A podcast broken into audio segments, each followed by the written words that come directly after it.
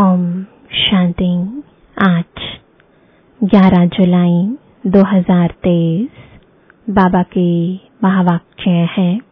मीठे बच्चे, अंतर्मुखी बन, पढ़ाई में तत्पर रहो, श्रीमत पर सदा चलते रहो तो तुम्हारी तकदीर बहुत ऊंच बन जाएगी। यह समय है अपनी तकदीर बनाने का।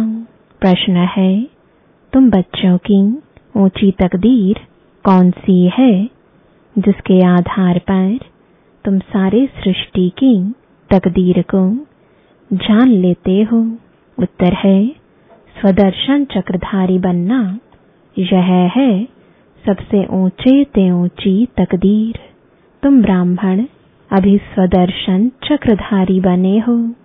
तुम अपनी भी तकदीर को जानते हो तो सारे सृष्टि की भी तकदीर को जानते हो। बाबा आए हैं तुम बच्चों की हीरे समान तकदीर बनाने। स्मृति में रहे, स्वयं भगवान हमारी तकदीर बनाने लिए पढ़ा रहे हैं तो तकदीर बनती रहेगी। गीत है, आने वाले कल की तुम तकदीर हो, नाज करेगी दुनिया तुम पर दुनिया की तकदीर हो। आने वाले कल की तुम तकदीर हो, नाज करेगी दुनिया तुम पर दुनिया की तकदीर हो। ओम शांति। बच्चों ने गीत के दो शब्द सुने। सुनने से ही अपनी तकदीर का नशा चढ़ जाना चाहिए। यह है अविनाशी नशा, उतरना नहीं चाहिए। कोई मनुष्य साहूकार पदमपति होते हैं तो उनको रात दिन नशा रहता है, हम बड़े धनवान जागीरवान है। नशा चढ़ता ही है संपत्ति का। तो बाप है तकदीर बनाने वाला। अभी तो तकदीर फूटी हुई है, कौड़ी मिसल तकदीर है, वह हीरे मिसल तकदीर है। यह तुम जज कर सकते हो। बेहद का बाप सम्मुख बैठ तकदीर बनाते हैं, सो तुम देखते हो, जानते हो। परमपिता परमात्मा को देखते हो व जानते हो। बच्चे जानते हैं हम आत्मा है, भलात्मा को देखते नहीं है, परंतु निश्चय है हम आत्मा है, स्टार मिसल है, भ्रुकुटी के बीच में रहते हैं। इस समय तुम बच्चों को आत्म अभिमानी बनना है। इस देह में रहने वाले को आत्मा देही कहा जाता है। आत्मा को अभिमान है कि हमको परम पिता परमात्मा आकर मिला है। बच्चे बाप के पास जन्म लेते हैं तो वारिस होते हैं, फिर कोई तो पाई पैसे की तकदीर पा लेते हैं, कोई तो कुछ भी नहीं पाते, सिर्फ जन्म ही पाते हैं। कोई कोई है जिनके पाँच छः बच्चे हैं, तलब यानी नौकरी कम मिलती है तो समझते हैं हमारी तकदीर में यह था। औरों को देखते हैं उन्हों की तकदीर में कितने महल माणियाँ ताज व तख्त है। मनुष्य की तकदीर की वैरायटी है ना।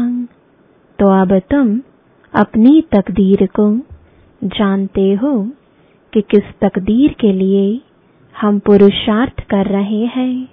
धन के लिए, सुख के लिए मनुष्य पुरुषार्थ तो करते ही हैं। धनवान मनुष्य बीमार पड़ते हैं तो अच्छे अच्छे डॉक्टरों की दवाई करते हैं, समझते हैं धन से अच्छी दवाई होगी, तो धन की बात है ना। तुम बड़ी जबरदस्त तकदीर बनाते हो श्रीमत से।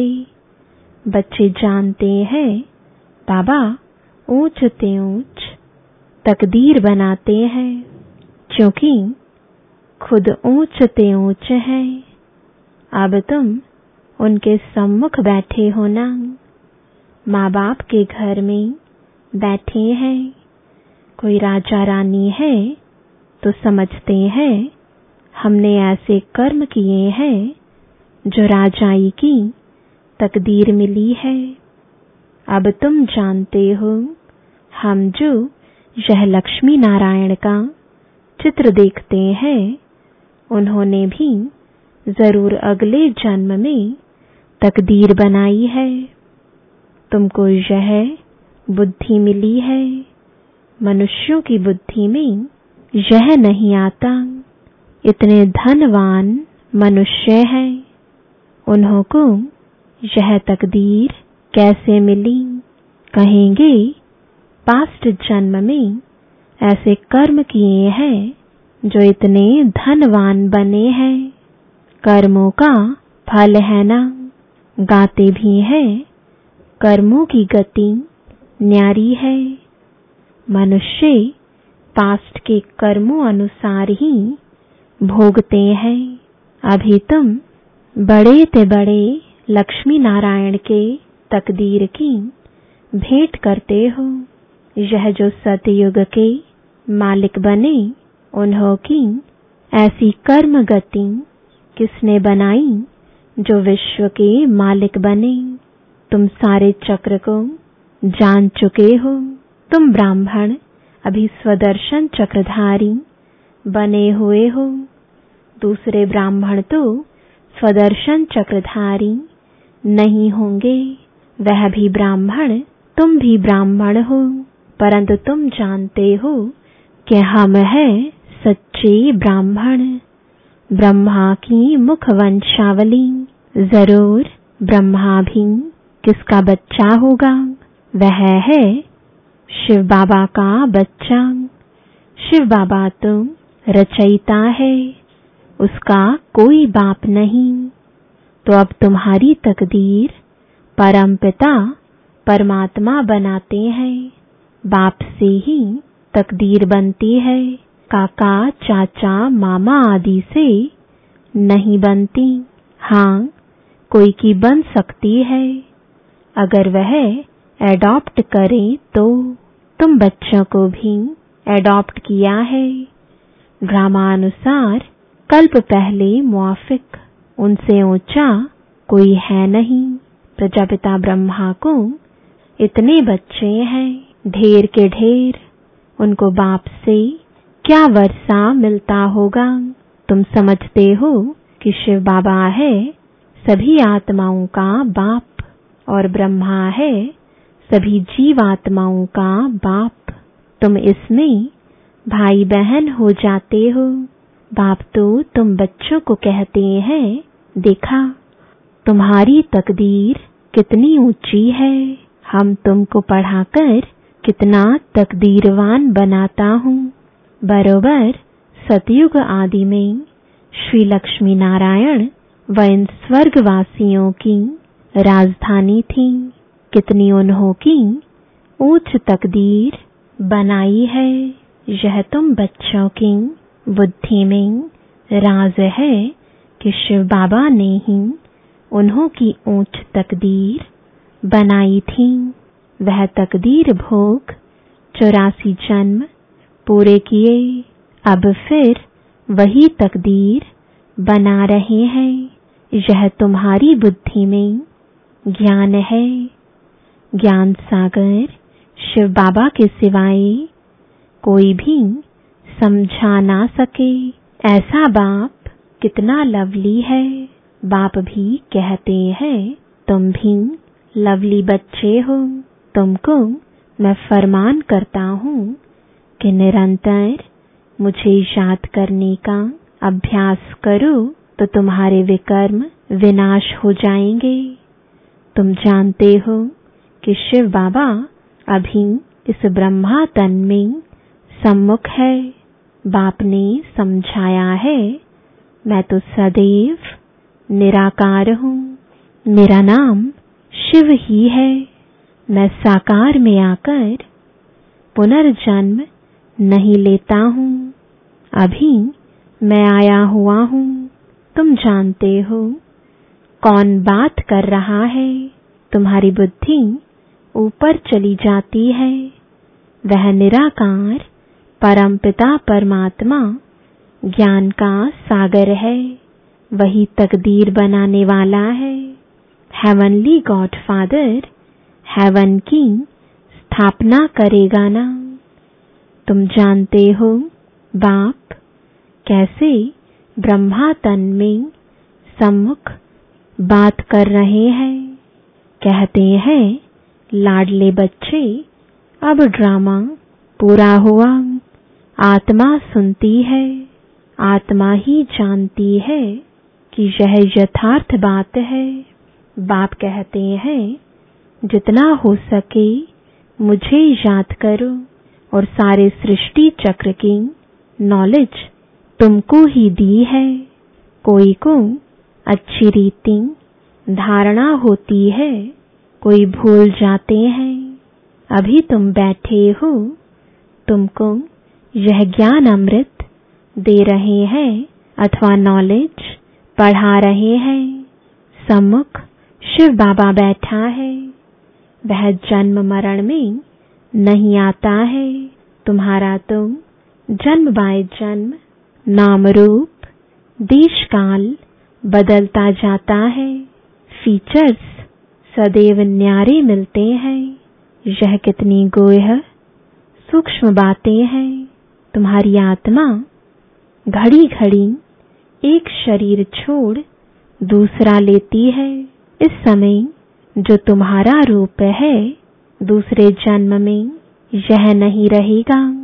एक न मिले दूसरे से, आत्मा एक शरीर छोड़ दूसरा लेती है, तो उनकी एक्टिविटी, ख्यालात आदि सब बदल जाते हैं। आत्मा को कितना भिन्न भिन्न पार्ट बजाना पड़ता है।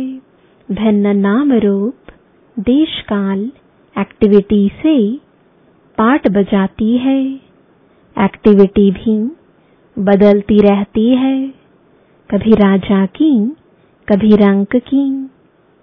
ऐसे नहीं कभी कुत्ता बिल्ली भी बनेंगे।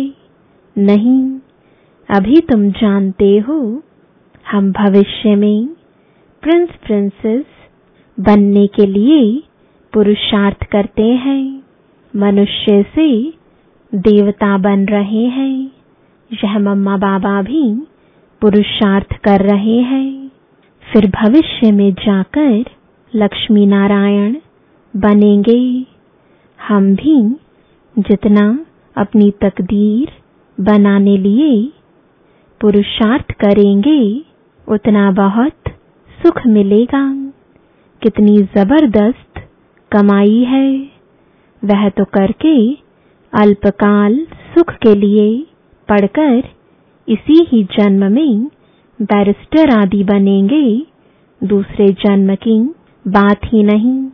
सो भी बने ना भी बने, हो सकता है। तुम तो समझते हो कि हम भविष्य में स्वर्ग में जरूर जाएंगे। फिर वहाँ देवी देवता कहलाएंगे। यह कभी भूलना नहीं है कि बाप से हम स्वर्ग के ताउसी तख्त का वर्षा लेकर ही छोड़ेंगे। ऊंचते ऊंच बनकर ही दिखलाएंगे। गॉड फादर पढ़ाते हैं, वह भी तो बुद्धि में आता है। हम अच्छी रीति पढ़कर इक्कीस जन्म के लिए अपनी प्रारब्ध बनाते हैं। इस समय जितना पुरुषार्थ करेंगे, उतना ऊंच तकदीर बनाएंगे। वह तकदीर कल्प कल्प कायम रहेगी। इसलिए इस समय तकदीर के लिए अच्छा पुरुषार्थ करना चाहिए। बड़ी भारी तकदीर है, बहुत सुख है। भल यहाँ कोई के पास करोड़ है, परंतु पाई का भी सुख नहीं है। वहाँ तो बिल्कुल शांति आराम से प्रालब्ध भोगेंगे यहाँ तुम, कितनी आफतें आती रहती हैं। थोड़े टाइम में बहुत देवाला निकालेंगे, मरते जाएंगे। भल इंश्योर करते हैं, परंतु इंश्योरेंस कंपनी भी क्या कर सकेगी। हिरोशिमा का क्या हाल हुआ, कितने आदमी मरे। इंश्योर कंपनी ने भी देवाला मारा। यहाँ भी ऐसे ही होगा, सब खत्म हो जाएंगे। इंश्योरेंस वाले किसको पैसा देंगे, कौन एक दो का दीवा जलाएंगे। मनुष्यों में अंधविश्वास कितना है। बड़े आदमी का शो करते हैं, ऋषि मुनियों को उनसे भी बड़ा समझते हैं। भल रिलीजन को नहीं मानते, परंतु सन्यासियों को नमन जरूर करते होंगे। साधुओं के आगे जाकर दंडवत प्रणाम करेंगे, साधु उनके आगे नहीं करेंगे, क्योंकि समझते हैं मैं ऊंच पवित्र हूँ। यह बाप तो कहते हैं मेरी लाडले बच्चों, हम बच्चों को नमस्ते करते हैं, तुम तो हमारी सिर के मोर हो, तुम विश्व के मालिक बनेंगे, ब्रह्मांड के भी तुम मालिक हो, तुम डबल मालिक हो। मैं सिंगल सिर्फ ब्रह्मांड का मालिक हूँ। ऐसी बातें सिवाय बाप के कोई समझा ना सके। तो ऐसे बाप को कितना याद करना चाहिए जिससे ऐसा वर्षा मिलता है। बाप कहते हैं देखो कितने बच्चे यहाँ से होकर जाते हैं, फिर छह मास में भी बाप को मुश्किल पत्र लिखते हैं। अरे प्राण देने वाले, प्राणों से प्यारे बाप को पत्र नहीं लिखते। स्त्री पुरुष एक दो को चिट्ठी लिखते हैं, तो कहते हैं प्राणेश्वर फलाना। वास्तव में वह कोई प्राणेश्वर तो है नहीं।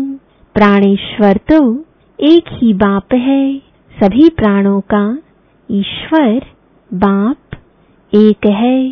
वह कहते हैं प्राणेश्वर बच्चे, अर्थात प्राण बचाने वाले ईश्वर के बच्चे। बच्चे भी कहते हैं प्राणेश्वर बाबा, हमारे प्राण बचाने वाले बाबा। यहाँ से ही यह नाम निकला हुआ है। भारत में ही ऐसे प्राणेश्वर, प्राणेश्वरी लिखते हैं, परंतु है नहीं। प्राणों का दान तो बाप ही देते हैं। बाप कहते हैं तुम मेरे बनते हो, तो फिर तुमको कोई दुख दे नहीं सकते। आत्मा को ही दुख मिलता है, आत्मा फील करती है। बाप कितना प्यार से समझाते हैं, याद भी उनको करती है, महिमा करती है। मम्मा को भी कितना याद करते, जो बहुतों की अच्छी सर्विस करते हैं, उनको कितना ऊंच मर्तबा मिलता है। फिर उनके बाद सेकंड नंबर में जो सर्विस में बाबा को फॉलो करते हैं, तुम्हें बहुत रहम दिल बनना है। जैसे बाबा ने हमको बनाया है, हम फिर औरों को बनाएं। कितनी बड़ी प्रॉपर्टी की प्राप्ति है, स्वर्ग की राजधानी। वहाँ हम इतने साहूकार रहते हैं जो सोने हीरों के महल बनाएंगे। एक माया मछंदर का खेल भी दिखाते हैं। उसने देखा सोने की ईंटें पड़ी हैं, थोड़ी ले जाएं। तुम साक्षात्कार में स्वर्ग में हीरे जवाहरों के महल देखते हो, सोने की खानियां देखते हो, तो समझते हो थोड़ा ले जाएं। सूक्ष्म वतन में सोना नहीं मिलता, सोना वैकुंठ में रहता है। तुम जानते हो वहां खानियों से हम विमानों में जाकर सोना भरकर ले आएंगे। सोने की बड़ी बड़ी ईंटें भी होती हैं। अभी भी बड़ों बड़ों के पास सोना तो पड़ा है ना। भारत को सोना चांदी तो जरूर रखना है। सबके पास बड़ी बड़ी गुफाएं बनी हुई हैं, जहां कोई लूट फूट ना सके, आग जला ना सके। तो वह सब भविष्य में तुम्हारे हाथ आ जाएगा। जिन एरोप्लेन आदि द्वारा अभी बॉम्बबादी गिराते हैं विनाश के लिए, वही चीजें फिर सुख के लिए निमित्त बन जाएंगी। सतयुग में यह सब थी, फिर प्राय लोप हो गई, अब फिर बनी है।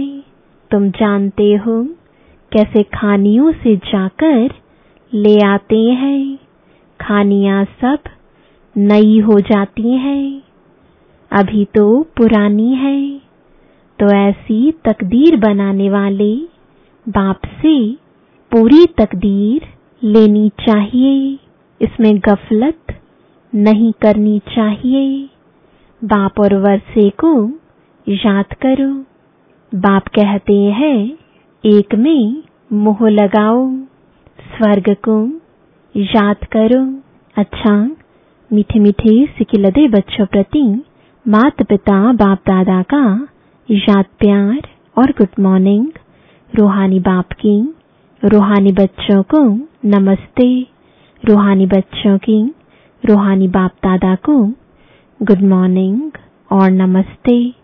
धारणा के लिए मुख्य सार है, पहला, अपनी ऊंच तकदीर बनाने में गफलत नहीं करनी है। श्रीमत पर अच्छी रीति चल, पढ़ाई के आधार से ऊंची तकदीर बनानी है।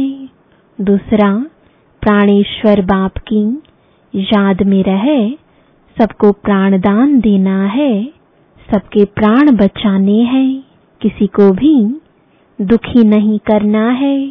वरदान है मालिकपन की स्थिति में रहे, प्रकृति द्वारा सहयोग की माला पहनने वाले प्रकृति जीत भव। प्रकृति आप मालिकों का अब से आह्वान कर रही है।